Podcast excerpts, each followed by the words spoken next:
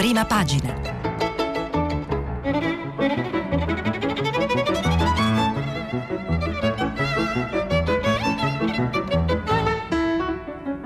Questa settimana i giornali sono letti e commentati da Stefano Cappellini, responsabile della redazione politica del quotidiano La Repubblica.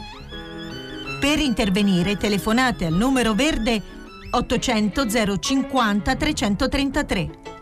Sms WhatsApp anche vocali al numero 335 56 34 296. Stefano Cappellini, Catania, classe 1974, dirige la redazione politica del quotidiano La Repubblica. Ha lavorato anche al Riformista e Il Messaggero. Buongiorno, buongiorno, a tutti, siamo in diretta lunedì 24 febbraio 2020, siamo qui per la rassegna stampa di prima pagina come tutte le mattine. E sono contento di cominciare questa settimana di conduzione che ovviamente come potete immaginare comincia con il racconto di giornali che sono per larga parte eh, occupati da pezzi sul tema, sull'emergenza del momento, inevitabilmente il coronavirus è un tema che sta preoccupando, sta anche dividendo eh, da un punto di vista politico, da un punto di vista scientifico eh, e devo dire che le divisioni dal punto di vista scientifico sono più inquietanti per una volta di quelle politiche. Sicuramente c'è molto da leggere sui giornali, eh, innanzitutto su, su, quelle che sono le misure prese ieri eh, da, da, molte regioni, oltre che dal governo nazionale. Chiaramente i titoli di apertura dei quotidiani eh, puntano tutti su, su, questo aspetto. Il Corriere della Sera, virus al nord, chiusure e blocchi, stop a scuole, musei, cinema e pub, no turi- ai turisti in Duomo e l'Austria ferma per tre ore un treno eh, dall'Italia. Questo è un caso che viene raccontato su tutti i quotidiani, adesso è, è l'Italia a, a, far paura ai propri vicini e c'è stato questo caso di questo treno diretto all'Austria che eh, è stato fermato per una, per una serie di controlli su alcuni passeggeri. Eh, la Repubblica, mezza Italia in quarantena, dal Piemonte al Trentino, il nord si ferma per il virus, i 149 i contagiati e una terza vittima, poi come vedremo si tratta di una vittima che aveva un quadro clinico molto compromesso, chiusi il Duomo a Milano e la Scala per una settimana, assalto ai supermercati, questo è un altro aspetto che ha colpito molto eh, tutti quanti già dalle prime foto che circolavano nel pomeriggio di ieri, anche questo è molto raccontato sui giornali di oggi, soprattutto a Milano, in provincia, eh, molti, molti supermercati sono letteralmente stati presi d'assalto, molti scaffali interamente svuotati. Il ministro Speranza dice sempre qui eh, il titolo di apertura di Repubblica nel catenaccio, come, come si chiama il sommario sotto il titolo principale, il ministro Speranza il paese regge. Eh, siamo in un'emergenza, UE pronta a intervenire, ma appunto ma l'Austria blocca i treni, come vi dicevo. Altri titoli sono tutti su questa eh, falsariga, dilaga il virus, Milano chiude, è il titolo anche del messaggero, tutto il nord ostaggio del virus, è il titolo della stampa e, e, non vado oltre perché adesso cominciamo a leggere le cose più interessanti, però prima vi dico che ci sono anche giornali che aprono sì sul virus ma con un tono completamente diverso, poi vedremo per quale ragione, quindi parliamo per esempio della verità di Maurizio Belpietro, incapaci al governo. Il coronavirus fa il terzo morto, i contagi sono oltre 150, parliamo anche eh, di Libero invece con il titolo Accogliamo tutti, anche il virus, follia del governo progressista, quindi insomma il virus sostanzialmente equiparato ai migranti. Eh, non, non, non, c'è da stupirsi che ci si sarebbe arrivati presto. Il tempo, Conte si vanta dell'Italia infetta, questo è invece il titolo del quotidiano romano, questo per dirvi che non tutti i giornali puntano sul racconto dell'emergenza, ma c'è anche una polemica politica, soprattutto eh, da destra. Eh, poi bisogna dire che c'è un giornale che eh, su, questa, su, questo tema risponde in senso contrario, che è il fatto che parla dell'ora dello sciacallo, questo è il titolo della, dell'apertura, perché, perché in, questa, in, questo quadro si è distinto eh, Matteo Salvini per gli attacchi al governo, ieri ieri sera eh, ha chiesto in diretta televisiva e, e, poi con degli interventi sui social ha in sostanza chiesto le eh, dimissioni del, del governo. Allora, cominciamo a raccontare un po' eh, quali sono i temi con cui i quotidiani cercano di, di raccontare eh, questa, questa, emergenza che ovviamente sta creando una legittima preoccupazione, anche se in molti si chiedono, lo vedremo anche nei commenti che affronteremo, se poi questa legittimazione è del tutto, se questa preoccupazione è del tutto legittima o se invece c'è anche un eccesso, eh, una psicosi, come, come, la chiama anche qualche giornale. Intanto eh, la questione del, delle origini eh, ci si continua a interrogare su come mai l'Italia sia diventato improvvisamente addirittura il terzo paese al mondo per numero di contagi dopo Cina e eh, Corea del Sud. Ovviamente i numeri italiani sono la- largamente diversi, distantissimi da quelli cinesi, però non c'è dubbio che siano dei numeri che fanno impressione se paragonati a quelli soprattutto dei paesi che ci circondano, dove invece eh, siamo ancora a poche, a poche, decine, poche unità di eh, contagiati. Il, il, Presidente del Consiglio nella conferenza stampa dell'altra sera dopo il Consiglio dei Ministri alla Protezione Civile ha spiegato che questo potrebbe dipendere anche dal fatto che l'Italia ha re- realizzato una lunga serie, eh, un, un, ampio numero di test, di cosiddetti tamponi, cosa che evidentemente si pensa non sia stata fatta in, in, altre situazioni. Ma insomma il punto è che eh, c'è questa domanda perché? Perché in Italia così, così tanto? Intanto a questa domanda risponde eh, sul Corriere della Sera l'infettivologo Galli che dice l'epidemia è partita da un ospedale, ecco perché tanti casi in Italia. Eh, Massimo Galli, 68 anni, è professore ordinario di malattie infettive alla Università di Milano e gli viene chiesto in questa intervista di Luigi Ripamonti che cosa è accaduto dopo l'entrata del virus nell'ospedale di Codogno. Codogno, come sapete bene, è uno dei paesi eh, focolaio dove si, è, dove si, sono verificati i primi casi. E risponde Galli, l'epidemia ospedaliera implica una serie di casi secondia, secondari e terziari e forse anche quaternari. Dobbiamo dobbiamo capire ora bene come si, come si è diffusa l'infezione e come si diffonderà. Che poi la trasmissione sia avvenuta inizialmente davvero in un bar o in un altro luogo andrà verificato quando avremo a disposizione una catena epidemiologica corretta.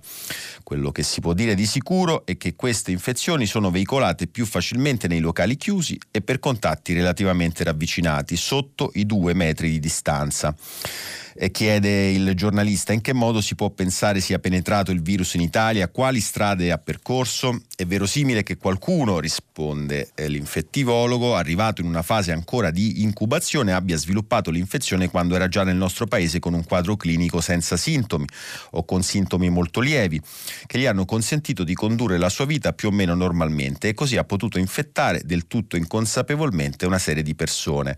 Se l'avessimo fermato alla frontiera avremmo anche potuto non renderci conto della, della sua situazione. D'altro canto, in Francia, un cittadino britannico proveniente da Singapore ha infettato diverse persone pur arrivando da una zona non considerata ad alto rischio. Perché tutti questi casi proprio in Lombardia, in Veneto e non altrove? Probabilmente perché Lombardia e Veneto sono le regioni in cui più intensi sono gli scambi con la Cina per ragioni economiche e commerciali e in cui c'è inoltre un'importante presenza di cittadini cinesi. Ma non è detto, sottolinea Galli, non è detto che il primo a portare il virus in Italia sia stato un cinese, potrebbe essere stato anche un uomo d'affari eh, italiano di ritorno da uh, quel paese. E questi sono alcuni dei passaggi più importanti della, dell'intervista all'infettivologo che eh, ovviamente non ha risposte definitive, eh, non è stato individuato il cosiddetto paziente zero italiano, quindi ancora eh, ci sono evidentemente delle zone oscure che impediscono di, di, ricostruire correttamente tutta la catena e quindi anche poi di dare giudizi su, su, su quello che è successo e eventualmente anche su eh, mancanze da parte delle istituzioni, però c'è eh, diciamo, rispetto a questo tema dell'esplosione dei casi anche da dare conto di un aspetto, cioè c'è un dibattito nella comunità scientifica, cioè quanto è pericoloso davvero questo coronavirus, perché ovviamente la reazione comprensibile di prudenza, queste chiusure, queste, le quarantene necessarie, eh, stanno un po' oscurando il fatto che poi eh, il coronavirus per fortuna non è, non è, un virus letale, anzi dice eh, una, una, scienziata, la direttrice del laboratorio del Sacco, il Sacco è un ospedale di Milano, eh, stiamo parlando di Maria Rita Gismondo che, diri- che dirige il reparto di microbiologia. Eh, dice questa non è una pandemia ma un'influenza più seria, cioè un'influenza un po', un po peggiore del normale. E questa, la, la, la, mm, questa, scienziata, la Gismondo, è intervistata da Repubblica, da Brunella Giovara, perché? Perché ieri su, sui social c'è stato uno scontro con un altro noto virologo, eh, noto soprattutto su, sui social, cioè Burioni, il quale contesta, contesta le tesi della, della, della signora Gismondo su questo su, su, questo coronavirus e ieri l'ha definita eh, poco elegantemente la signora del sacco, eh, un tweet eh, davvero poco elegante, ma adesso qui il problema non è, non è di Galateo ma di, di, sostanza. Andiamo a leggere cosa dice infatti Gismondo. Mi definisce la signora del sacco, Burioni mi fa un grande onore perché Luigi Sacco è stato un grande immunologo e dal sacco lavorano grandi professionisti. Marietta Gismondo dirige il reparto di microbiologia, virologia e diagnostica diagnostica del sacco di Milano e nonostante il gran lavoro è più che lucida. Il suo laboratorio analizza tutti i tamponi della Lombardia, soprattutto quando ripete che questa non è una gara e le offese non mi interessano perché non producono niente di positivo per la gente per la quale, non dimentichiamocelo, noi lavoriamo. Dunque, chiede Giovara, c'è troppo allarmismo? Ribadisco, si è scambiata un'infezione appena più seria di un'influenza per una pandemia letale. Lo dico sulla base dei miei controlli fatti sulle pagine ufficiali dell'OMS e dell'Istituto Superiore di Sanità. Non credo di aver fatto alcun errore di trascrizione dei dati se il collega, che certo non definisco il signore della San Raffaele, desidera criticare le mie dichiarazioni, sono felice che lo faccia direttamente con dati alla mano. Succede che noi stiamo facendo uno screening a tappeto e logico perciò che andiamo a intercettare numerose positività, ma la maggior parte di queste persone ha banali sintomi influenzali. Le faccio un esempio. L'italiano ricoverato alla Cecchignola Cecchinola è, è, un sito militare eh, a Roma, positivo al Covid-19, ha avuto una congiuntivite e per il resto stava bene, come la gran parte delle persone che abbiamo testato qui e trovate positive, ma che stavano bene o avevano i sintomi di una normale influenza. Però ci sono stati tre morti, obietta la giornalista. Risposta, eh, si tratta di persone anziane, l'ultimo decesso una paziente oncologica, il penultimo una signora anziana e malata, stiamo parlando di pazienti gravemente defedati, cioè immunodepressi. Purtroppo, data la loro situazione, sarebbero morte anche per un'influenza. Questo intanto è quello che dice appunto Maria Rita Gismondo, eh, direttrice del reparto di microbiologia del Sacco di Milano su eh, Repubblica. Repubblica che poi mh, vicino proprio a questa intervista si occupa sempre eh, della ricostruzione del, del, caso italiano, di questa esplosione improvvisa dei contagi, con un pezzo di Michele Bocci, il mistero italiano asintomatici e nessuno dalla Cina perché non si trovano i casi originari. Scrive Bocci come un albero ma senza radice, rami e foglie stanno crescendo velocemente ma nessuno ha ancora capito in che modo il coronavirus abbia trovato il nutrimento necessario alla diffusione iniziale. Con i casi che aumentano in tutto il nord, un dato colpisce epidemiologi, virologi e infettivologi, nessuna delle persone colpite è stata in Cina di recente.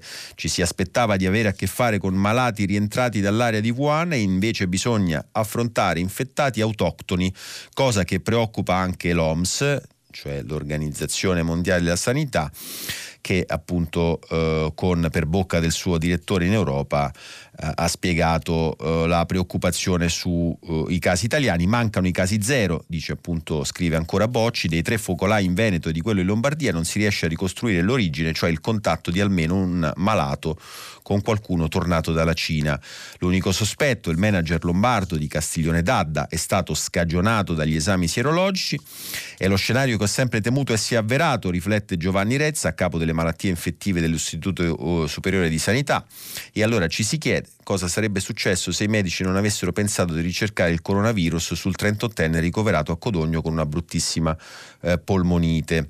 È stato un colpo di fortuna intercettarlo, senza quella prima diagnosi forse i casi si sarebbero moltiplicati ancora in modo silenzioso, dice Pierluigi Lopalco, epidemiologo dell'Università di Pisa, convinto che i pazienti zero non si trovino più perché il virus partito dalla Cina è arrivato in Italia già da tempo.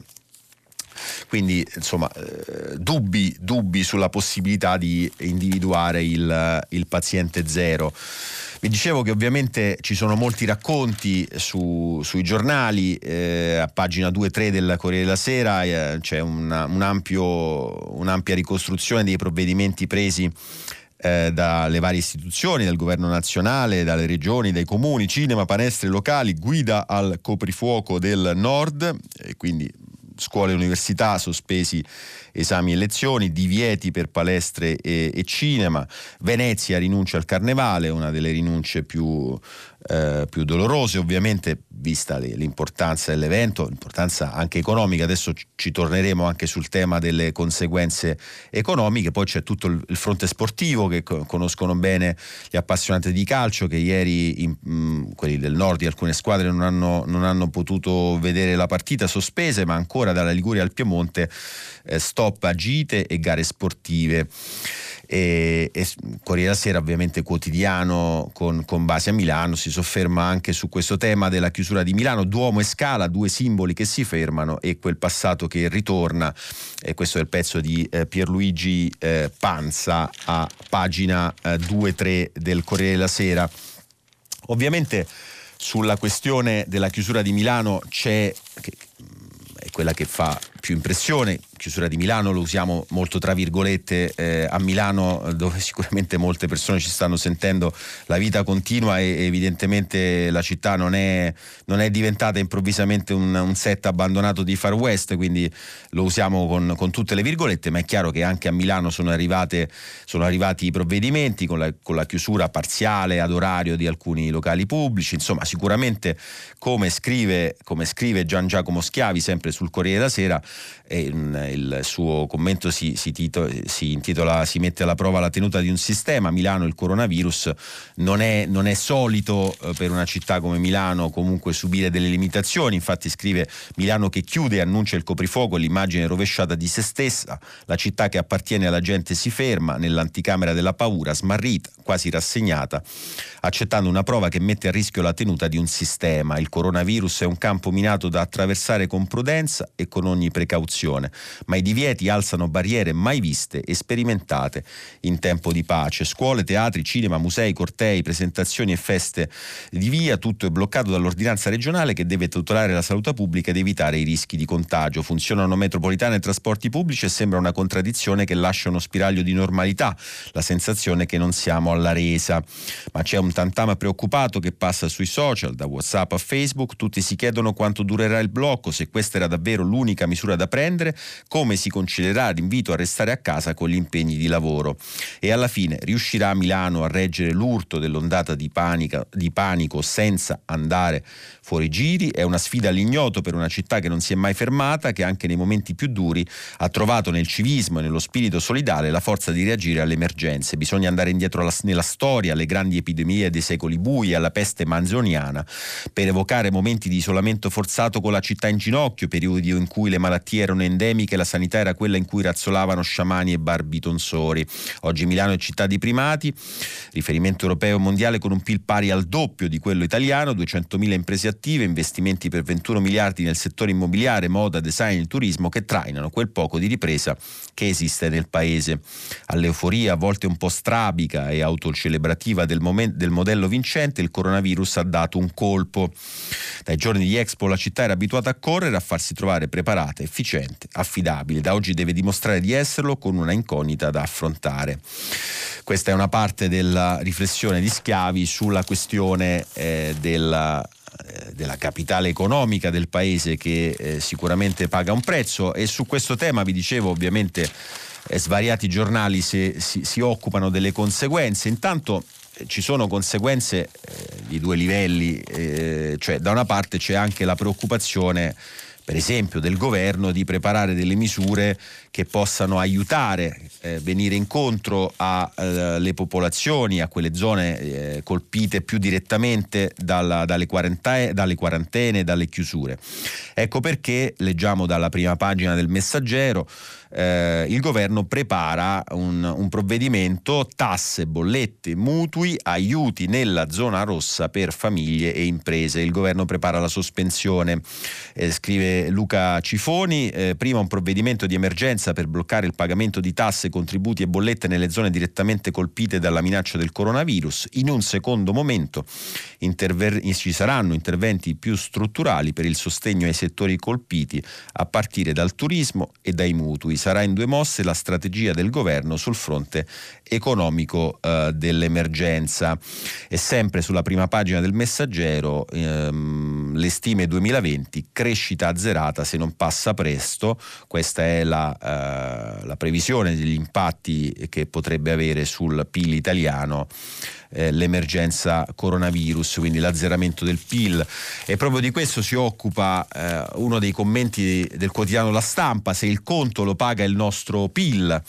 Lo firma, lo firma Alberto Mingardi che dice che le cose vadano male, il coronavirus si avviti in una pandemia, una questione sulla quale oggi non hanno certezze gli esperti, figurarsi chi esperto non è. Vedremo fra qualche settimana se la reazione delle amministrazioni pubbliche sarà stata eccessiva ce lo auguriamo tutti. Il costo economico però sarà ingente, che a essere colpita dal virus fosse la parte più dinamica e aperta del paese era per certi versi scontato, proprio perché il maggiore dinamismo dell'economia significa e richiede scambi più intensi con il resto del mondo, misure che riducono la possibilità delle persone di spostarsi e comprare e vendere beni e servizi avranno un effetto sul PIL. L'impatto sarà determinato dalla loro durata. Per avere un'idea di che cosa può succedere, pensate a un ateneo di piccole dimensioni, dove non di meno tutta una serie di servizi, la biblioteca, la copisteria, il bar, si reggono rispondendo giorno dopo giorno alle, alle esigenze degli studenti. Immaginate che cosa accade a quegli esercizi se l'università sta chiusa per una settimana e poi per un'altra e poi per un'altra ancora. La caduta del PIL dipenderà in larga misura dal protrarsi di questa situazione, oltre che dall'andamento del commercio internazionale. Potrebbero essere non frazioni, lo 0,2 di cui ha parlato il governatore Visco, ma punti percentuali in un paese che da anni cresce vigorosamente, come la Cina dalla quale il virus è partito e dove, in ragione della quarantena, la produzione industriale è praticamente la metà delle attese, si prevede un aumento del prodotto, del prodotto interno lordo attorno al 3,5. Che l'Italia della crescita zero entri in territorio negativo è pressoché inevitabile. Questo scrive Mingardi sulla stampa. Eh, a proposito della eh, questione comunque eh, di come, questo, eh, di, come, di come è stata presa eh, una, una contromisura, di come il governo si è mosso, il governo e le istituzioni sono mosse per fronteggiare il virus, questo è un tema su cui c'è un dibattito aperto, eh, un dibattito che in alcuni casi forse non è, non è in, certamente il punto centrale della, della situazione, però appunto come, come, scriveva anche Mingardi ancora non, non, si è capito fino in fondo se queste misure sono eccessive, eh, se queste misure invece sono un'inevitabile scelta di prudenza di fronte ai rischi che si corrono per la salute dei cittadini. Fatto sta che una delle decisioni che il governo ha rivendicato come, come più giusta e più severa anche rispetto ad altri paesi, cioè il blocco dei voli diretti della Cina, adesso è diventata invece una questione su cui si dibatte e una questione su cui molti, alcuni esperti dicono è stato un errore. Per esempio lo dice eh, Pierluigi Lopalco, un epidemiologo sul messaggero intervistato da Mauro Evangelisti, un errore bloccare i voli soltanto nel nostro paese. La mancata coesione dell'Unione Europea ha creato un danno, noi li abbiamo scoperti, non è detto che non ci siano focolai silenziosi anche in altri stati.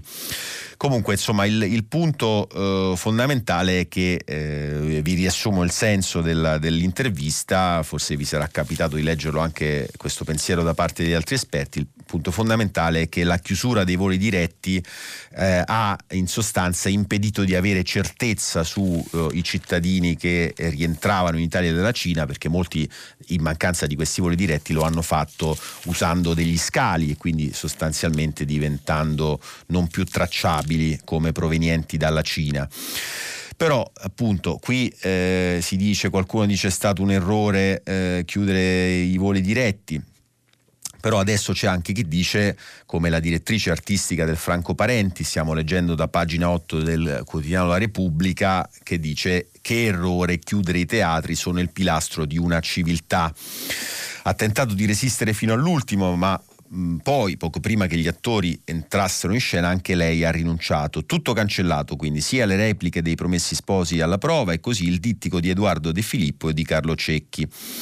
Andrea Ruth Sciamma, direttrice artistica del teatro Franco Parenti, ieri pomeriggio ha chiuso, come già avevano fatto la Scala e il Piccolo e come a poco a poco stavano facendo i musei dalla Triennale alla Pinacoteca di Brera.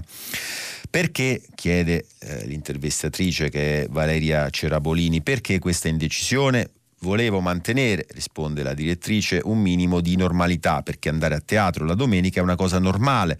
Non volevo fare nulla di rivoluzionario o trasgressivo tenendo aperto. Mi sono detta chi non vuole venire a teatro non venga. Poi in sala, quando è arrivata la notizia dell'imminente chiusura di tutti i luoghi di cultura, il pubblico ha cominciato a dare segni di intolleranza, accusando il teatro di irresponsabilità. Mi sono chiesta cos'è che spaventa tanto, cos'è che ha generato il panico, la tosse, la propagazione del virus e che risposta si è data eh, la morte ci manda in tilt. Questo risponde la, la direttrice del Franco Parenti. La rimuoviamo, siamo una società che non sa più confrontarsi con la morte, non abbiamo più codici.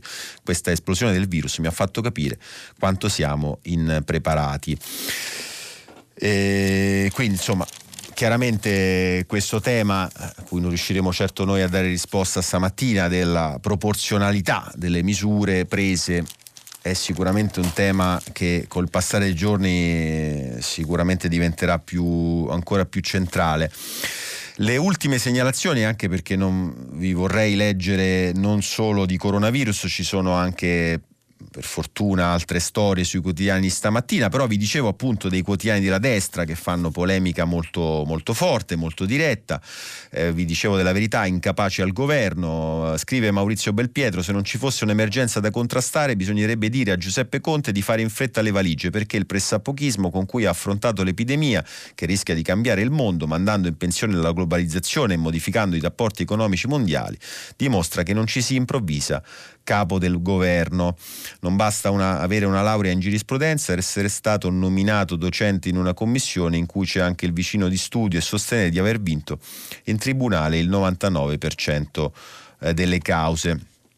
Questo è Belpietro eh, ed è uno dei temi ovviamente eh, di attacco dei quotidiani della destra e di parte della destra perché poi eh, per esempio Giorgia Meloni intervistata dal quotidiano La Stampa conferma che eh, l'intenzione di Fratelli d'Italia è quella di collaborare con il governo al superamento dell'emergenza, anche se poi la Meloni aggiunge che comunque il governo a emergenza finita dovrà, dovrà farsi da parte, cioè, questo è quello che chiede la leader di Fratelli d'Italia, comunque ci sono differenze, differenze che si colgono anche nel fatto per esempio che il giornale quotidiano uh, della famiglia Berlusconi eh, si smarca dagli altri quotidiani della destra, non ci sono attacchi al governo. Berlusconi eh, ha sentito più volte il Presidente del Consiglio, ancora ieri l'ultima eh, e ha condiviso la necessità di una unità nazionale per fronteggiare l'emergenza. Il giornale titola semplicemente Coprifuoco, Nord come in guerra, chiuse scuole e Duomo di Milano, serrata dei locali alle 18, stop a musei, messe e carnevale.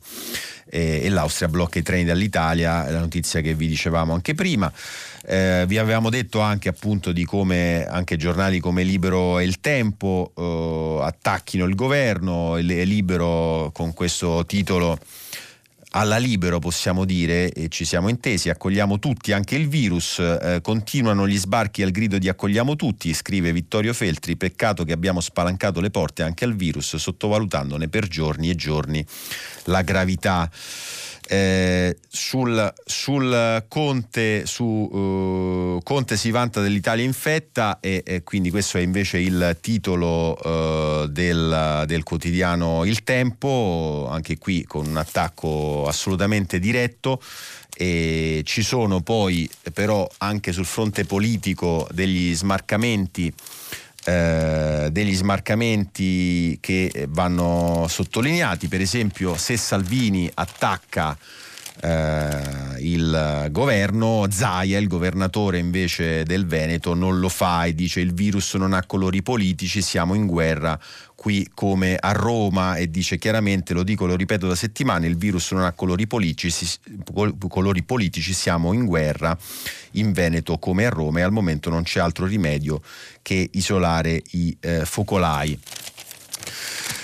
Tanto arrivano anche notizie sul, sul, tema del coronavirus anche dal resto del mondo, in particolare dalla Cina, eh, da Wuhan. I, residenti non possono, I non residenti possono partire, quindi questa è una novità importante. La città cinese epicentro del coronavirus permette ai non residenti di partire se non hanno sintomi, non hanno mai avuto contatti con infetti. Le nuove disposizioni diffuse oggi allentano il blocco totale contro la diffusione del, del dell'epidemia. In aggiunta, le persone non in quarantena che necessitano di trattamenti per malattie speciali possono anche loro partire in gruppi, insomma si muove qualcosa anche nella città che è stato eh, l'epicentro mondiale eh, della, della mh, mm, propagazione del, del virus. Ehm, cambiamo argomento perché abbiamo ancora un po' di tempo e non vorrei parlare soltanto di coronavirus, per fortuna succedono altre cose anche, anche nel mondo, nel resto del mondo e nel resto dell'Italia, per fortuna. Eh, le parole del Papa, per esempio, sono oggi oggetto di molti pezzi e eh, qui prendo da pagina 15 del Corriere della Sera, le parole del Papa sui leader populisti fanno paura eh, evocano gli anni 30, in 40.000 a Bari per il pontefice che critica la retorica dello scontro di civiltà, sento discorsi eh, di odio. E quando Francesco alza lo sguardo, stiamo leggendo dal pezzo di Gian Guido Vecchi, dal testo scritto e improvvisa che dice le cose più interessanti. A me fa paura quando ascolto qualche discorso di alcuni leader delle nuove forme di populismo, mi fa sentire discorsi che seminavano paura e poi odio nella decada degli anni 30 del secolo scorso, considera il Papa appunto evocando eh, fascismo e nazismo. Questo è un, uh, un, tema di cui si occupano uh, anche tutti gli altri quotidiani con pezzi di maggiore o minore entità, ma nessuno trascura questo intervento del Papa, non il primo, eh, tanto che invece su un quotidiano dove queste parole vengono prese non, non certo bene, cioè sempre la verità di Belpietro, eh, il titolo in prima pagina è Il Papa insiste, populisti come i nazisti, Bergoglio torna a spendersi contro i confini a favore delle migrazioni, sento discorsi di odio che mi ricordano gli anni 30 del secolo scorso, c'è una retorica dello scontro di civiltà che mette paura. Poi, poi ehm, ci sono un paio di interviste politiche stamattina eh, da segnalare. La prima la prendiamo dal, ehm, dal Corriere della Sera, eh, è un'intervista all'ex ministro del, dell'interno Marco Minniti che dice i decreti di sicurezza da cambiare del tutto in Libia, in Libia navi militari eh, missione militare navale e corridoi umanitari per affrontare la crisi libica, modi- modifica radicale dei decreti sicurezza. Marco Minniti, l'ex ministro dell'interno indicato dal vicepresidente della Commissione UE Franz Timmermans come mediatore ideale tra le parti in conflitto, non usa mezzi termini per indicare la strada da seguire.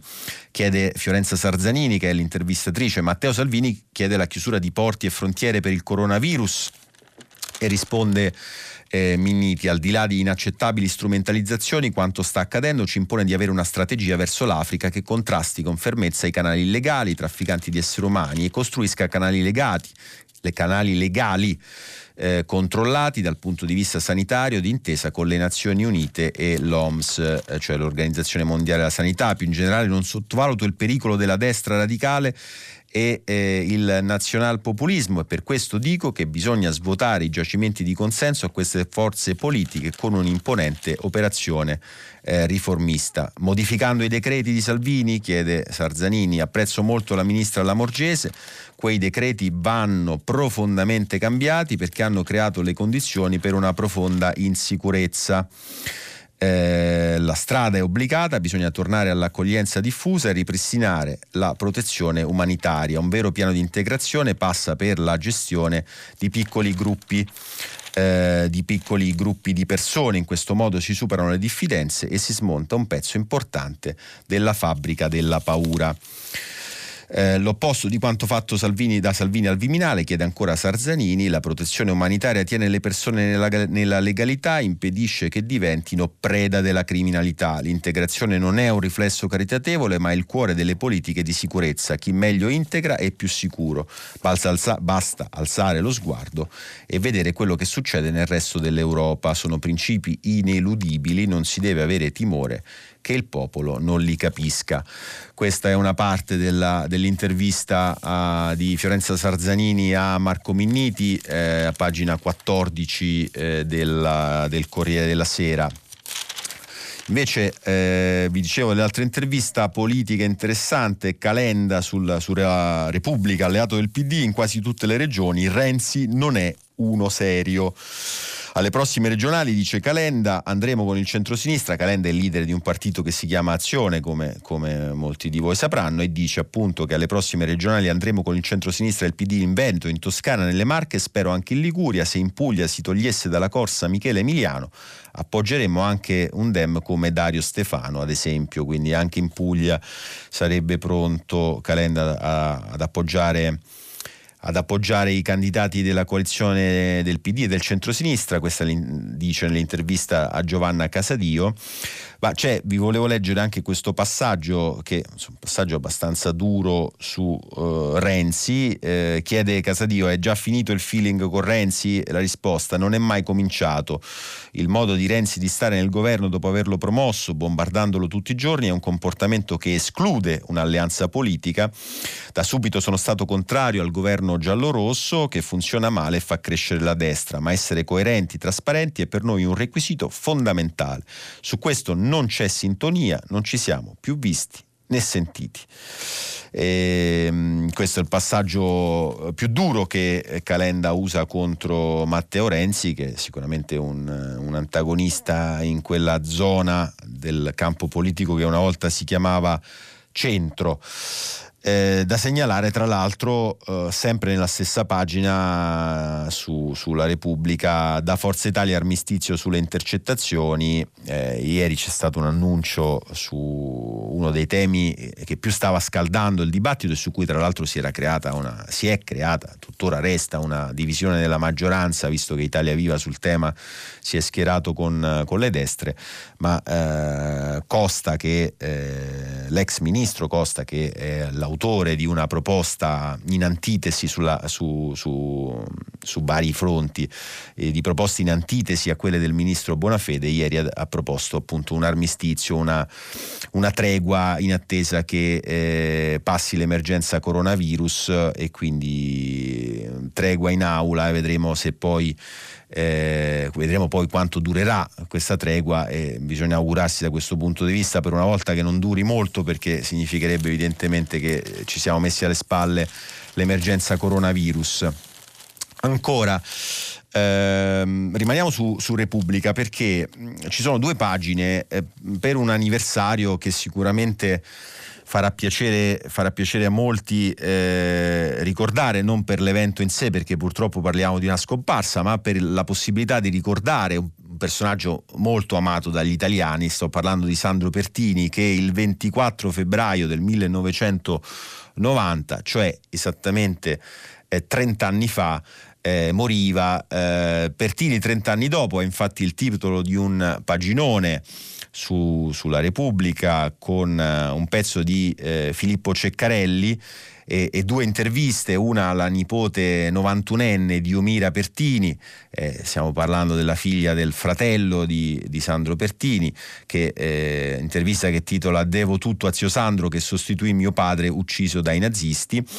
E poi c'è anche un'intervista invece a Dino Zoff, portiere della nazionale, portiere della Juventus, che molti, molti, ricorderanno, chi ha qualche anno in più o comunque chi ha eh, ricostruito la grande epopea del mondiale spagnolo vinto, vinto dagli azzurri, fu la famosa partita in aereo, sull'aereo di ritorno in Italia, la partita a scopa eh, tra eh, Zoff, Causio, eh, Berzot e, e, proprio il presidente Pertini e Zoff dice era un centravanti ma nello scopone mondiale sbagliò la mossa decisiva. Eh, vi, vi leggo un estratto dal pezzo di Filippo Ceccarelli, si sa, scrive Ceccarelli, beato il paese che non ha bisogno di eroi, per dire che l'Italia non ha potuto fare a meno di Sandro Pertini, uomo del XIX secolo, vegliardo, eh, mm, vegliardo eh, uomo scusate, del XIX secolo ovviamente inteso come eh, come marca, come impronta del personaggio, vegliardo, integerrimo ed eroe appunto della resistenza, spinto al Quirinale da scandali e terrorismo, grazie alla sua immensa popolarità riuscì a salvare le sue istituzioni, imprimendo però al vertice dello Stato un segno fin troppo personale. Così dopo tanti anni e con tutta la riconoscenza che la sua figura merita, viene in mente che proprio con Pertini il potere iniziò a cambiare forma, sostanza, ritmo e palinsesto fino a trasformarsi in quello che è oggi. Nel penultimo anniversario pertiniano due anni fa, oltre all'ovvia presenza di ricordi e cimeli della nostalgia, si era segnalata nei meandri del web commerce una linea di prodotti, felpa, tazza, zainetto, tappetino, mouse, persino un body da neonato recanti l'icona presidenziale stilizzata a braccia aperte e la formula fra il pedagogico e il predicatorio. Quando un governo non fa ciò che vuole il popolo va cacciato via anche con mazze e pietre. Ora, magari sarebbe stato lui il primo ad adirarsi per l'uso di una sua frase il nome del popolo, ma il punto è che dal pop al populismo populismo il transito è diventato assai più scorrevole del dovuto, così come il dominio degli spettacoli, di cui fu egli, antis- egli fu antisignano e one man show, ha finito per incoraggiare la messa in scena della più demagogica menzogna. Forse al momento quel suo ubiquo protagonismo scenico, quel desiderio di andare incontro alla gente con il cuore in mano erano inevitabili e in questo senso non è un caso che Pertini si fosse precipitato a Vermicino, laddove, ormai secondo i manuali, andava insediandosi un nuovo sistema di comunicazione, quello stesso che lo portò a rompere il protocollo, mischiandosi a scolaresche, vignettisti, emigrati, tifosi, giocatori della nazionale e famiglie reali, elegante com'era, fra i pochi a potersi consentire abiti marrone e curiosi stivaletti con inseparabile pipa, esultava allo stadio, faceva il galante, ricordava e sbagliava i nomi, a volte apposta, si commuoveva e scherzava beandosi dei cori Sandro, Sandro, delle canzoni da Venditti a Toto Cutugno e delle imitazioni, n'è vero, era il classico intercalare del presidente in un contesto nel quale sempre più il vuoto di rappresentanza era colmato da un pieno di rappresentazioni, il personaggio di Pertini era perfetto, per le cronache politiche come per un cartone animato, un nonnetto insieme fervido e robotico come lo raffigurava del resto un artista fuori dal seminato come Andrea Pazienza e come viene ancora oggi, fra colori sgargianti e musica rock, in Pertini il combattente di Giancarlo De Cataldo e Graziano uh, Diana. E certo fu indispensabile, scrive ancora Ceccarelli, che ci fosse uno come lui, lui, l'unico che godeva di un consenso universale, ad avversare il discredito che già affliggeva la classe politica a braccia tese bala, sulla balaustra del palco a Bologna, dinanzi ai fischi dopo la strage della stazione, così come fu abile a districarsi nel palazzo. Questo è eh, appunto Ceccarelli sul eh, trentesimo anniversario della morte di Pertini.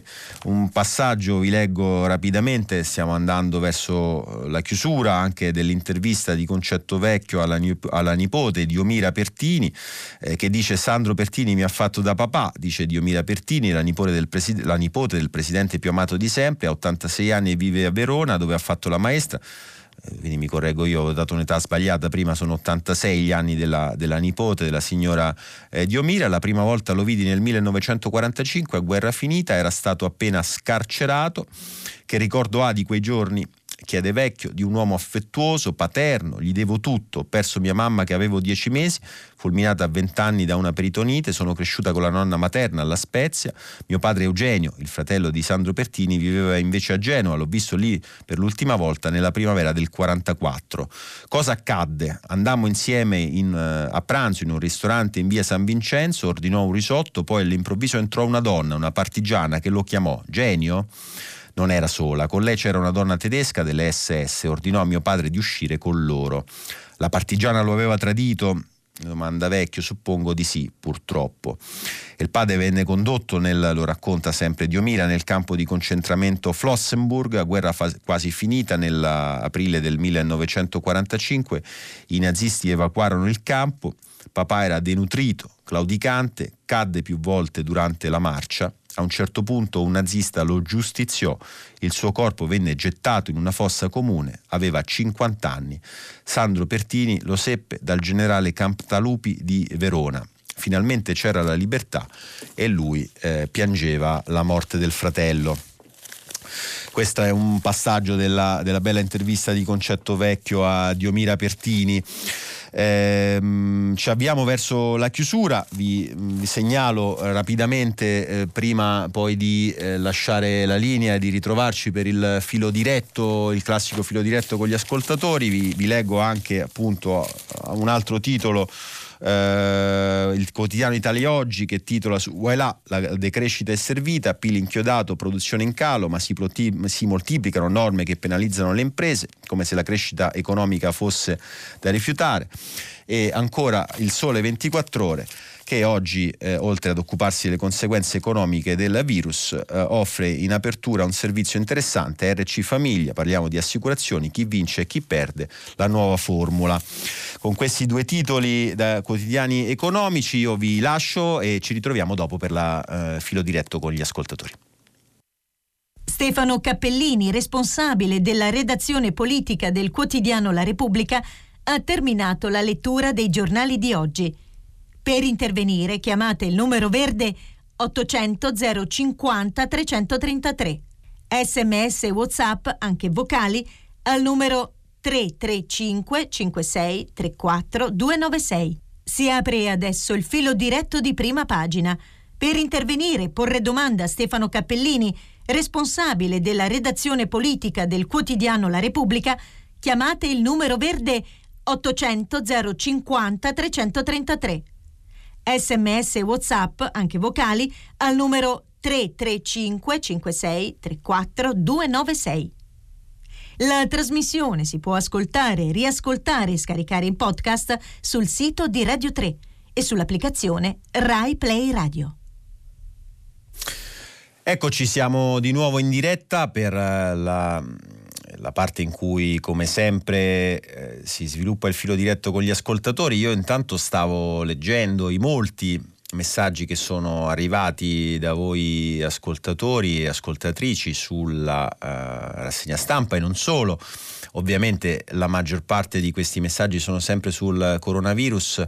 Eh, ve ne leggo qualcuno, eh, soprattutto perché in molti mh, mm, non, si capacita, non si capacitano di, eh, delle, delle, misure e soprattutto del fatto che eh, ci sia contraddizione tra il bloccare alcune cose e non altre. Per esempio eh, scrive eh, Roberta Canziani, in questa paranoia da coronavirus, eh, immagino che sia Roberta però Canziani, ci deve essere un refuso, in questa paranoia da coronavirus che senso ha chiudere scuole, musei, cinema e mostre, combinazione posti che diffondono cultura e non bloccare mezzi pubblici, bar, uffici, in realtà i bar eh, sono in parte eh, colpiti, però questo tema diciamo, degli uffici e soprattutto dei mezzi pubblici che restano aperti a molti sembra una contraddizione, dice anche Maria Grazia da Lodi.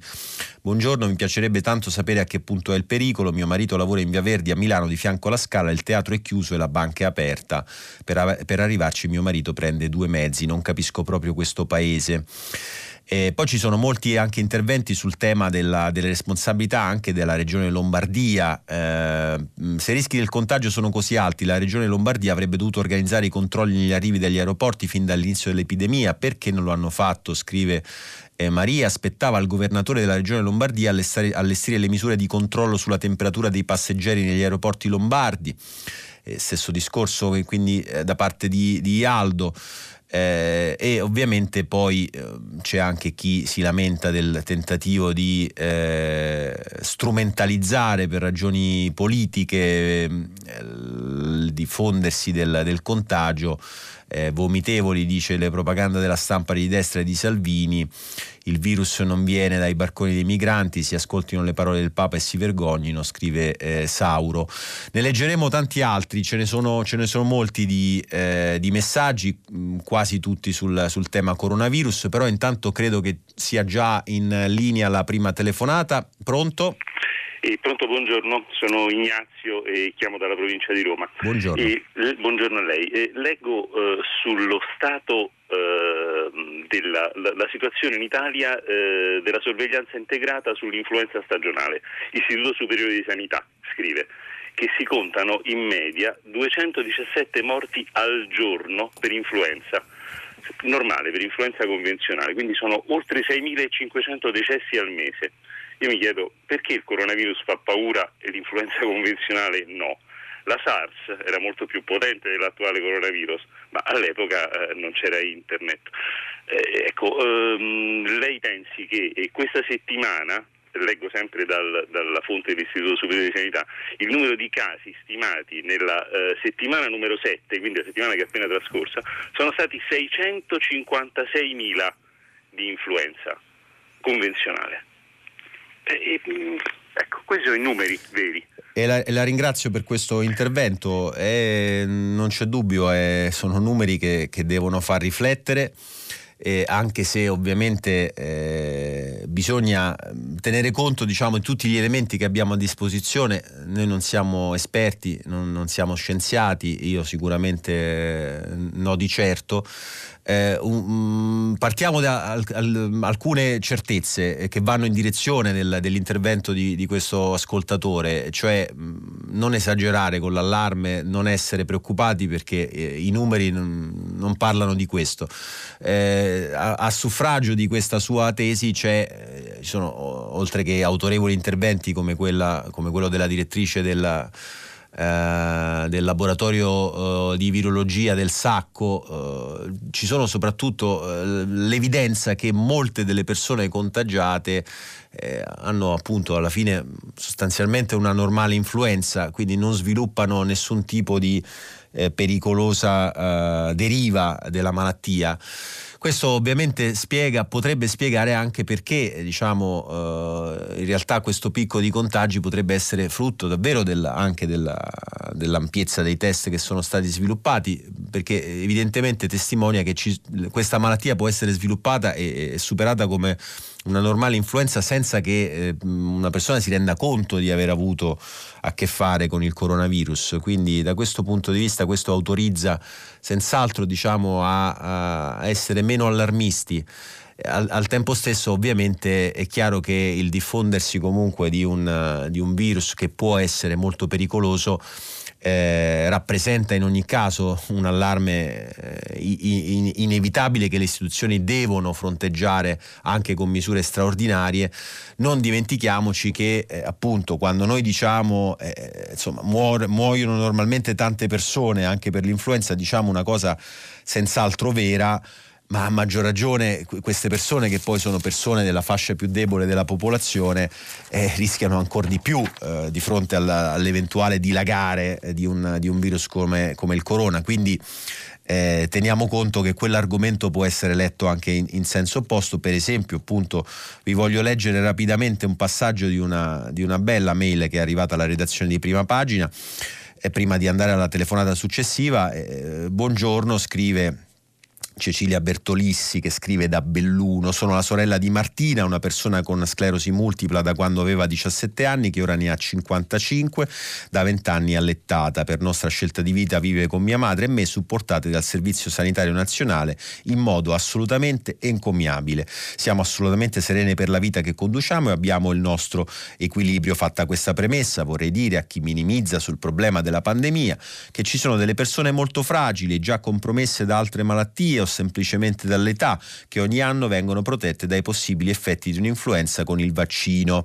Quando si dice che il coronavirus è assimilabile a una comune influenza, si deve tener conto che per una comune influenza le persone fragili e compromesse, quindi le persone a rischio, quelle che per prime contribuiscono a formare l'esiguo 2% di mortalità, hanno a disposizione il vaccino. In questo senso credo che sia assolutamente sbagliato e pericoloso sottovalutare la gravità di un eventuale dilagare del contagio. Ecco, questo eh, scrive Cecilia Bertolissi, che tra l'altro diciamo, spende delle parole. Eh, delle parole molto carine nei confronti di questa trasmissione, ma eh, insomma ve la volevo leggere perché quando si dice muoiono tante eh, persone normalmente per l'influenza, eh, lo si dice ovviamente per abbassare l'allarme, bisogna tener conto che però appunto eh, queste persone rischiano ancora di più con il dilagare del coronavirus. Abbiamo un'altra telefonata pronta in linea. Pronto, buongiorno. Eh, pronto, buongiorno, sono Tommaso e chiamo da Roma. Prego. Eh, io volevo fare, allora, ho ascoltato questa mail che ha letto e sicuramente eh, la condivido per quanto riguarda il discorso della popolazione fragile che ha a disposizione il vaccino per l'influenza e non, non è ancora presente per il coronavirus.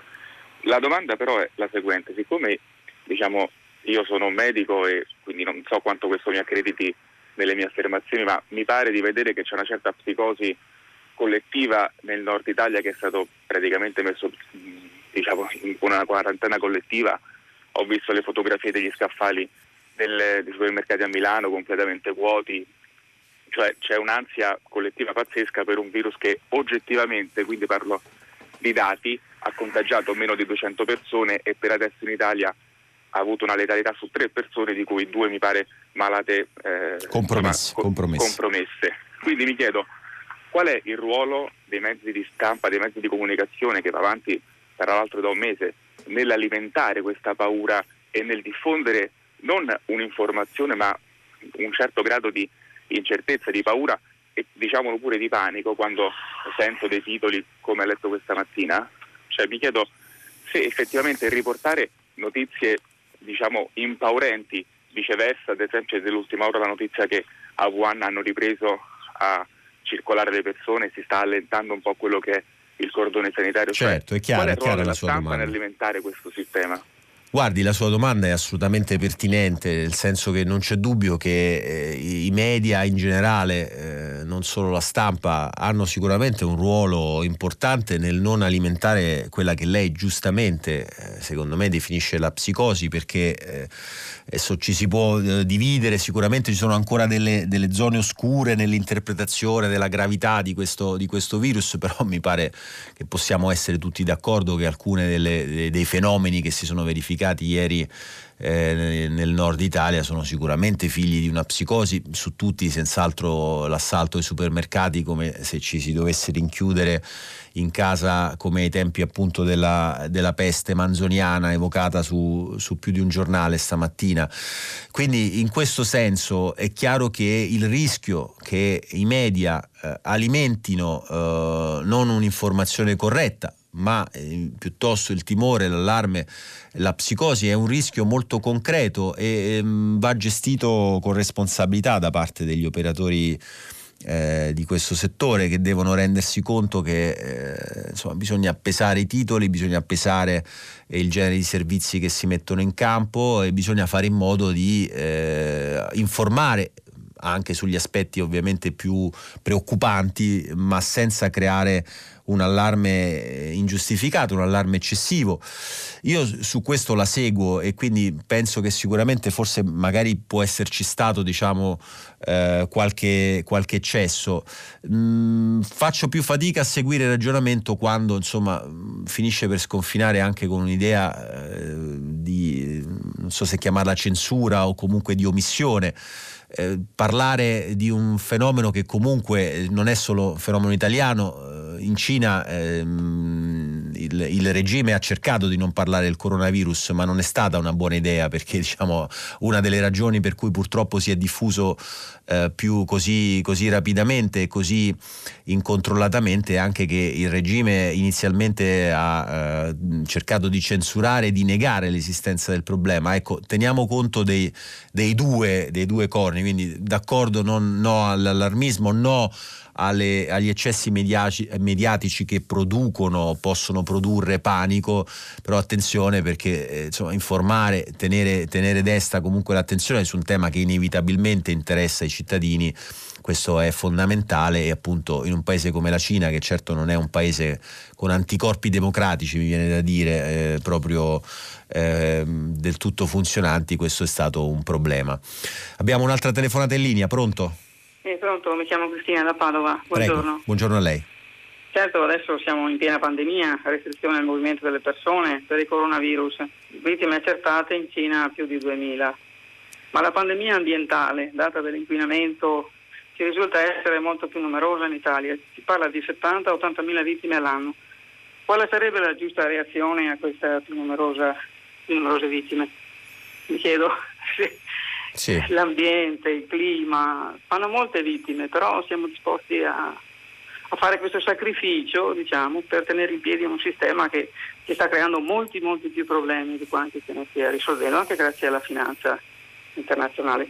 Grazie. Grazie a lei dell'intervento. Io in questi casi penso lei ha sicuramente ragione nel dire che le vittime da questioni collegate al, ai cambiamenti climatici sono sicuramente un numero eh, globalmente direi senz'altro superiore. Io penso sempre che in questi casi bisogna stare attenti però sempre a fare a, a, non rischiare il cosiddetto benaltrismo, no? cioè a dire beh, il problema è ben altro. Io non, non, c'è dubbio che se la mettiamo sulla questione del, delle cifre, lei ha senz'altro ragione. In questo momento è inevitabile diciamo, che, che ci sia una, un'attenzione concentrata su questa emergenza, il che eh, sicuramente non, non, ci deve far dimenticare poi nei periodi in cui eh, queste emergenze per fortuna non ci sono, che poi ci sono invece altre emergenze più silenziose, più nascoste, delle quali non ci occupiamo e che però producono eh, poi danni ancora maggiori. In questo senso sono d'accordo che occorrerebbe sfruttare appunto soprattutto quei momenti in cui non siamo distratti, non siamo presi da, dal turbine delle, delle emozioni, della, della, dell'emergenza del momento per riflettere poi su quelle che sono le emergenze strutturali del nostro tempo. Scusate, continuano ad arrivare ancora molti, molti sms. Ehm, per esempio scrive Olga mi ha colpito l'affermazione che in Italia ci sono più casi di coronavirus perché noi li cerchiamo. Questo significa che nel resto d'Europa la questione viene affrontata con più superficialità. E, insomma, la risposta potrebbe essere positiva da quello che abbiamo capito, anche se non so se il termine corretto è superficialità, ma insomma eh, è, è possibile che ci sia anche questo eh, questo elemento. Eh, poi ancora, eh, secondo me alcune misure si possono attuare facilmente, contingentare l'afflusso dei clienti all'interno degli uffici, chiudere, chiedere il mantenimento della distanza agli sportelli, sanificazione delle banconote con spray specifici, mascherine per clienti e operatori. Ripeto, non vedo coerenza tra la chiusura per esempio dei pub e la completa apertura degli uffici postali. Insomma, ognuno poi ha le sue ricette, ma molti continuano a sottolineare eh, questo aspetto comunque della contraddizione tra la chiusura di, alcune, di alcuni uffici, di alcune, di alcune attività e invece il fatto che ne restino aperte delle altre. Eh, abbiamo ancora abbiamo un'altra telefonata pronta già in linea. Pronto? Buongiorno. Pronto, buongiorno, sono Luisa da Udine. Prego.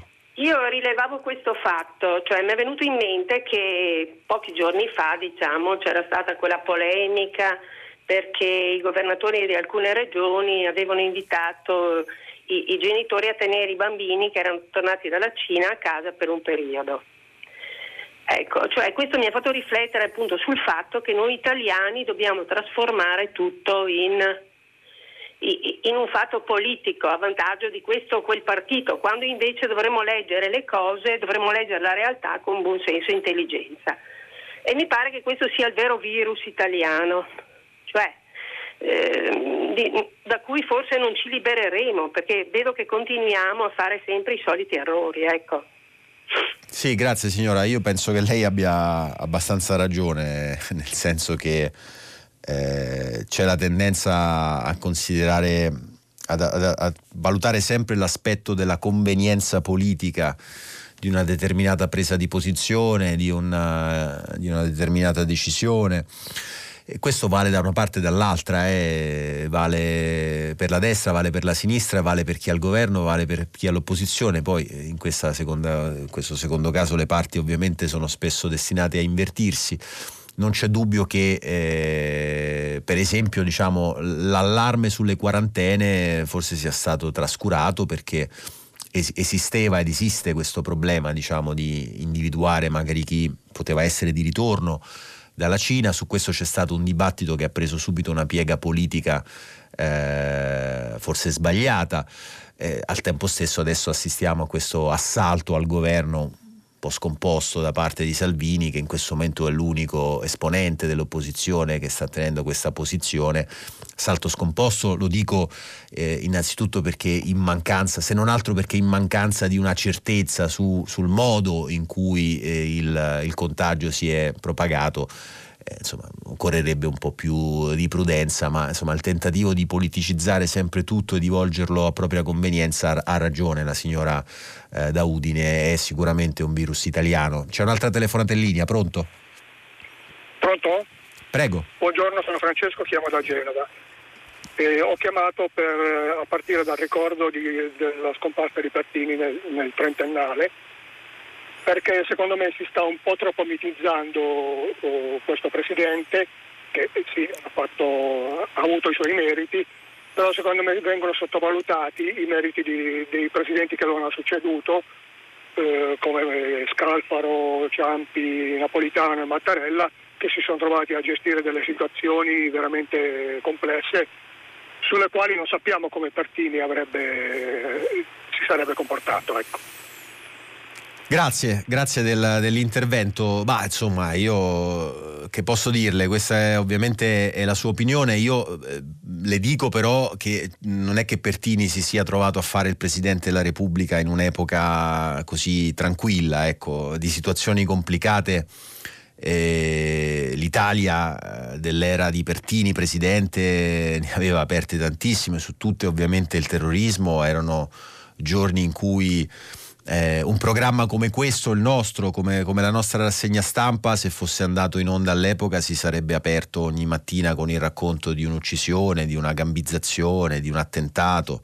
Stiamo parlando di cose che accadevano con una frequenza quotidiana e quando parliamo di quotidiana intendiamo nel senso letterale, non, eh, non metaforico e quindi eh, era un'Italia difficile, peraltro segnata anche da altre crisi, dal, dal, dal, mm, dal terremoto del, dell'Irpinia che fu un altro evento devastante e in generale già da una sfiducia verso le istituzioni che che era molto forte anche, anche all'epoca.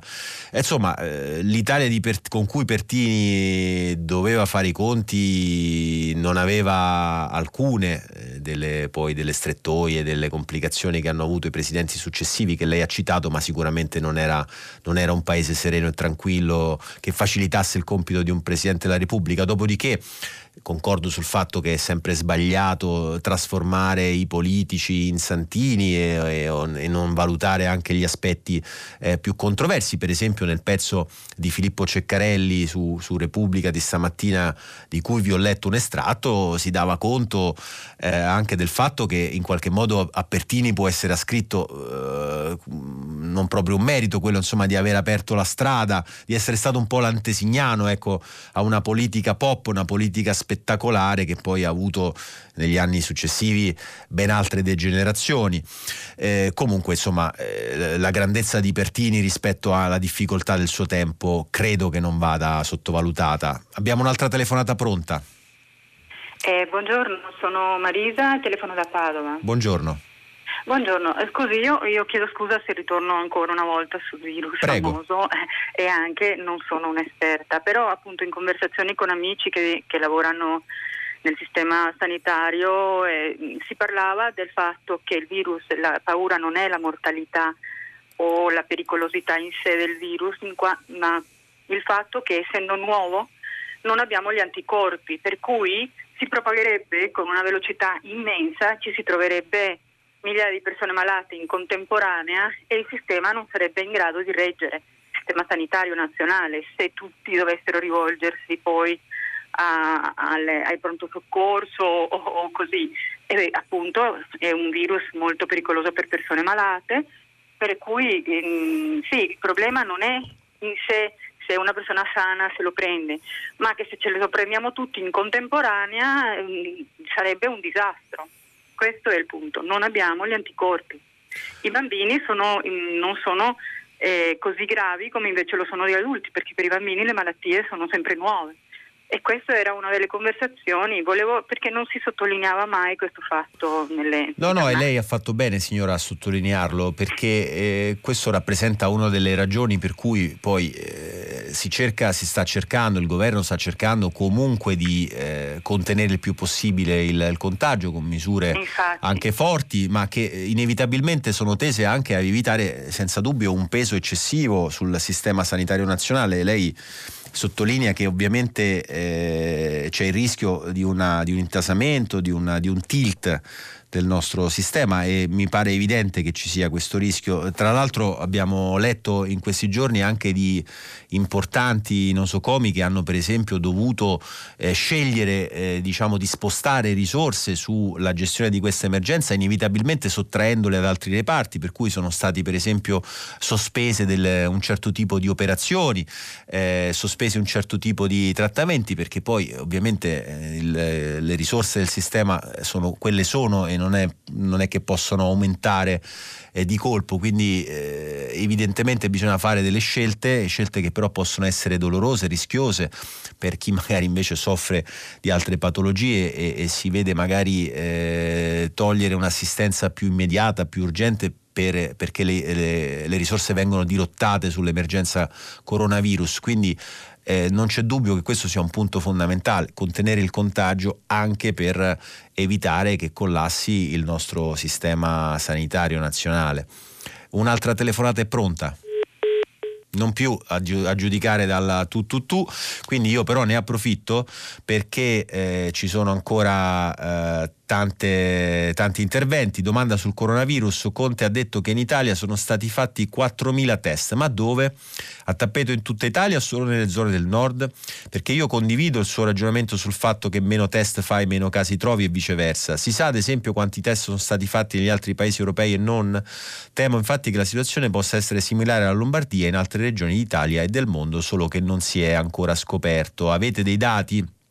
Eh no, non, non, ci sono dei dati eh, ufficiali, certi, scientifici su quanti siano stati eh, i test, eh, però eh, in questo, in, i test negli altri, negli altri paesi europei eh, sono dei dati che ehm, forse, forse, potrebbero uscire fuori magari con il passare dei giorni, visto che cominciano ad avere un, un certo interesse anche per capire appunto se il caso italiano è un, un'eccezione dovuta a, a qualche motivo particolare o invece se semplicemente dovuta al fatto che appunto si stanno facendo uh, dei, dei, controlli eh, a tappeto. Su questo sicuramente torneremo e vedremo se, se, sarà possibile anche appoggiarci a dei dati e non solo a delle impressioni. Abbiamo però un'altra telefonata in linea. Pronto? Sì, pronto? Prego. Uh, sono in linea? Sì, buongiorno. Io sono della provincia di Padova, mi chiamo Nadia, sono una pediatra di famiglia. Prego. Volevo solo, io non so esprimermi bene perché quando sono emozionata il mio accento, perché sono anche canadese, viene fuori. Il, sì, un... il suo italiano è pulitissimo. Perfetto, ma sono anni che sono qui. Allora, volevo solo segnalare che è più di un mese e mezzo che io sto dicendo che l'influenza particolarmente aggressiva dal punto di vista di contagiosità Uh, uh, um, di contagiosità, non di, uh, di, di, mortalità o altro, ma nel mio piccolo, come pediatra di famiglia, lo sto dicendo e anche le mamme c'erano arrivati, che non era possibile che era così contagioso rispetto alle altre. Quindi secondo me, come le telefonate precedenti, questa uh, influenza che abbiamo, tanti casi sono mescolati col coronavirus, solo che il bambino, che è un individuo che tutti i virus sono nuovi per lui, quindi è per questo che i bambini non hanno avuto grandi problematiche. La problematica adesso è perché le scuole sono state riaperte dalle vacanze di Natale, poi i cinesi che sono rientrati e poi tutti i viaggiatori, eccetera. Si è cominciato a pensare finalmente che certe complicanze eh, ospedaliere cioè, hanno cominciato a fare il tampone qui nel Veneto, qui nella Lombardia, ma il problema è già diffuso, quindi è inutile che perdiamo sprechi e risorse per trovare il paziente zero, perché non c'è più un paziente zero, è dappertutto. E a noi pediatri abbiamo appena avuto una comunicazione, siamo stati in weekend con telefonino acceso, eccetera, con messaggini, ma a dirci che dobbiamo procurarci le maschere, eh, eh, eh, i camici eh, monouso e poi eh, isolare i bambini che adesso dovremmo fare il triage telefonico, ma isolare i bambini in stanze, ma quali stanze? Se avete dei figli dei ambulatori, lo sapete, anche i medici del punto in bianco ci danno a noi questa responsabilità, ma siamo impazziti.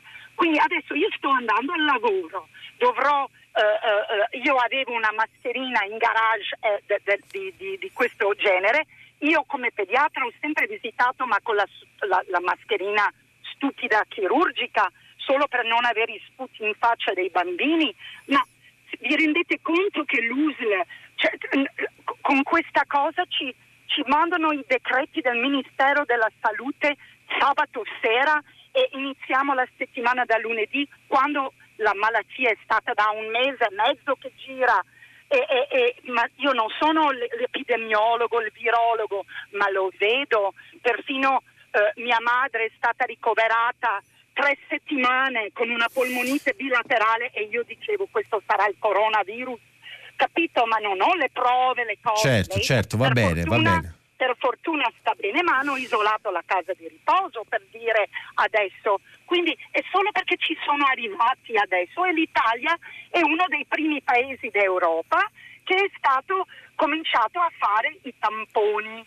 Ma Bene, io la, problema... la ringrazio, la, la, devo, la, devo, fermare perché abbiamo bisogno di dare spazio anche agli altri ascoltatori, ma insomma il suo è stato un intervento eh, interessante e importante anche perché tra l'altro oltre a essere quella di, una, di un'operatrice del settore, una pediatra, arriva sempre da una zona che è direttamente interessata, quella di Padova, da cui stanno arrivando oggi eh, molte telefonate. Eh, non c'è dubbio che lei ha colto un punto che abbiamo visto anche da parere di molti esperti, cioè la possibilità che il virus comunque girasse in Italia ehm, da prima eh, di quanto ci aspettassimo e quindi che abbia circolato senza eh, creare casi gravi evidentemente, ma favorendo una eh, propagazione che poi eh, spiega anche perché eh, l'improvvisa, l'improvvisa escalation di questi numeri dovuto al fatto che poi quando si è cominciato a fare i controlli eh, dopo il caso del cosiddetto paziente 1 quello di Codogno, eh, evidentemente i numeri sono, sono subito, si sono subito impennati.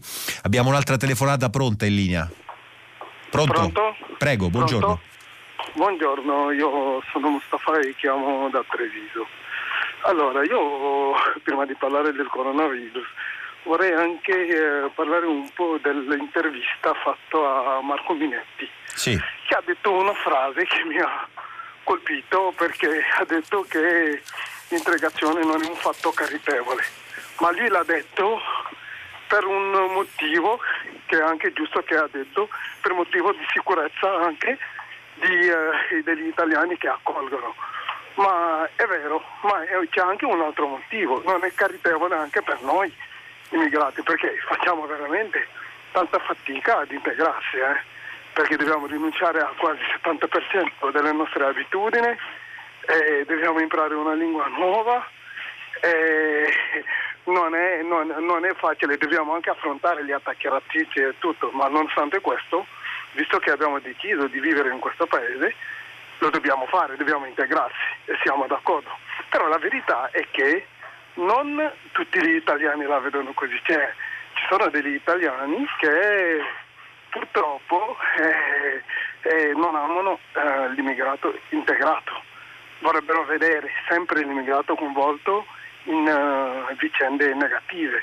E questo non gli piace tanto, anche quando io cerco di parlare il dialetto veneto c'è chi la prende bene, ci ride su, ma c'è chi si sente proprio offeso, ma guarda che anche il dialetto parla adesso, capito? E quindi Certo. non è una cosa bella. Però per tornare al coronavirus vorrei anche assicurare, rassicurare un po' quelli che si preoccupano, perché ho letto tanti giornali che dicono se il coronavirus arriva in Africa, ma cosa faranno? Non hanno tutti, eh, tutti gli attrezzi, però li rassicuro perché leggendo i giornali africani ho letto che l'Organizzazione Mondiale della Sanità sta già inviando degli attrezzi, sta già attrezzando i laboratori per affrontare la propagazione che potrebbe arrivare. Fino adesso c'è solo un caso ed è in Egitto, però eh, si stanno già preparando perché c'erano solo due o due, tre laboratori che trattavano le malattie, ma adesso eh, c'è una migliaia di kit che stanno mandando e verrà fuori anche nei giornali, nei, sui giornali italiani che l'Organizzazione Mondiale della Sanità sta già organizzando la propagazione in Africa. Quindi stiamo tranquilli e, e Va bene, va bene, grazie Mustafa. Grazie Mustafa per la telefonata. Eh, insomma, su quanto diceva Minniti ehm, si riferiva eh, l'ascoltatore all'intervista che c'è sul Corriere della Sera di Fiorenza Sarzanini all'ex ministro dell'Interno che dice appunto l'integrazione non è un riflesso caritatevole ma è il cuore delle politiche di sicurezza eh, per sottolineare appunto che eh, si tratta di una visione secondo la quale appunto l'integrazione serve soprattutto a garantire la sicurezza, quindi non è un, uh, motivata da, da ragioni di, di carità che peraltro diciamo, non, non, non, non, disprezzerei comunque visto che eh, siamo in un paese nel quale ormai eh, sembra quasi che ci si debba giustificare diciamo, di, davanti all'idea di, di, poter fare della carità, insomma eh, sicuramente eh, non può essere questa solo l'unica visione della politica, eh, ci mancherebbe, ma insomma va sottolineato anche che non c'è nulla di male in quello che Minniti definisce il eh, riflesso caritatevole, così come non c'è alcun dubbio che ci sia un pezzo del del paese che abbia uh, dei problemi con l'immigrazione, punto, non con l'immigrazione irregolare, con l'immigrazione eh, non controllata, eh, ha dei problemi con l'immigrazione perché fa fatica ad accettare l'idea di condividere lo spazio pubblico, lo spazio delle città, soprattutto quello delle piccole città, con, eh, con uomini e donne che arrivano da culture molto diverse e che devono giustamente sapersi integrare, ma che per molti rappresentano evidentemente un, un diverso, qualcosa di cui avere paura e questo purtroppo è un riflesso che giustifica, ehm, che spiega, eh, meglio? Giustifica è proprio il verbo sbagliato, che spiega eh, perché continuano ess- continuino a esserci così tante forme di, di razzismo in, in questo paese. Abbiamo un'altra telefonata pronta.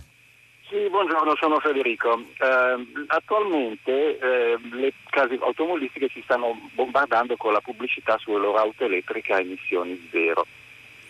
Bene, emissioni zero è una fola perché in realtà le emissioni vengono spostate dal tubo di scappamento al camino di una centrale termoelettrica dove questa energia viene prodotta. Allora c'era subito qualcuno che dirà, ah beh, ma basta produrre con energie rinnovabili. Allora date questo compitino a un, uno studente di quinta elementare. Dato che noi consumiamo 360 terawattora all'anno di energia elettrica, è un 360 seguito da 12 zeri.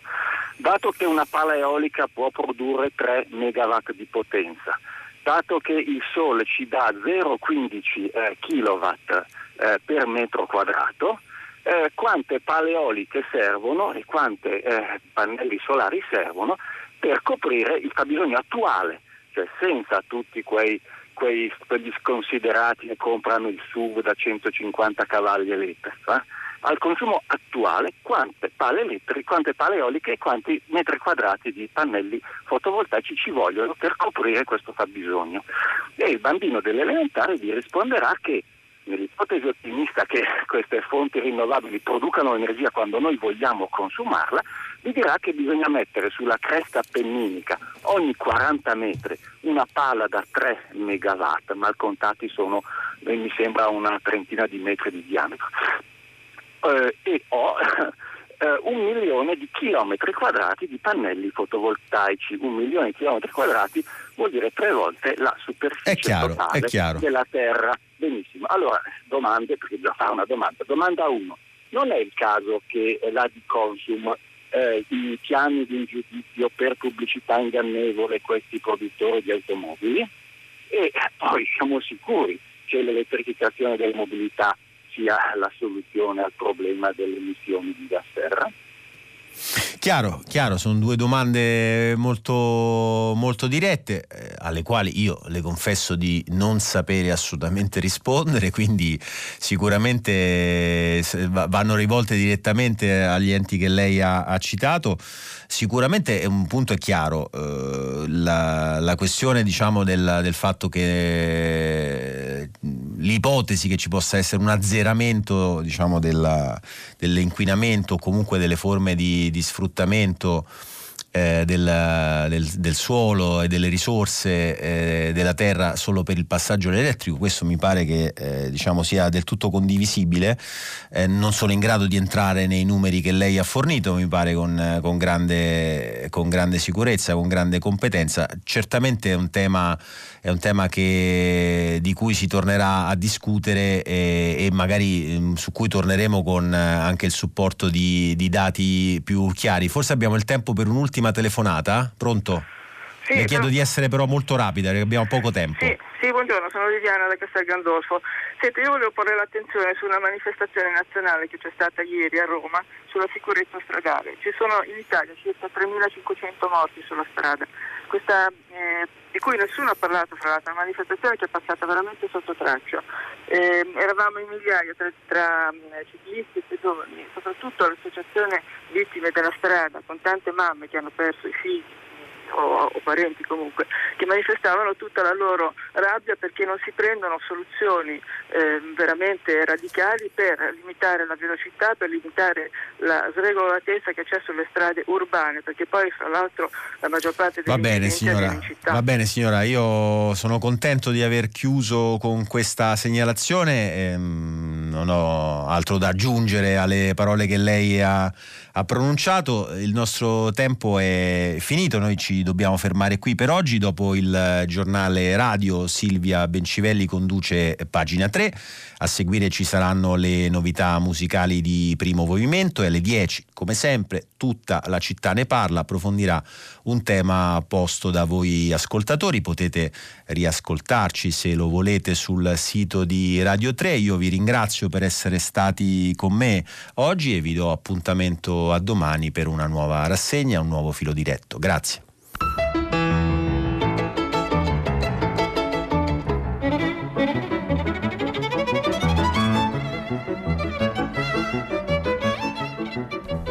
Stefano Cappellini, responsabile della redazione politica del quotidiano La Repubblica, ha letto e commentato i giornali di oggi. Prima pagina è un programma a cura di Cristiana Castellotti. In redazione Maria Chiara Beranec, Natascia Cerqueti, Manuel De Lucia, Cettina Flaccamento. Posta elettronica, prima pagina, chiocciolarai.it. La trasmissione si può ascoltare, riascoltare e scaricare in podcast sul sito di Radio 3 e sull'applicazione Rai Play Radio.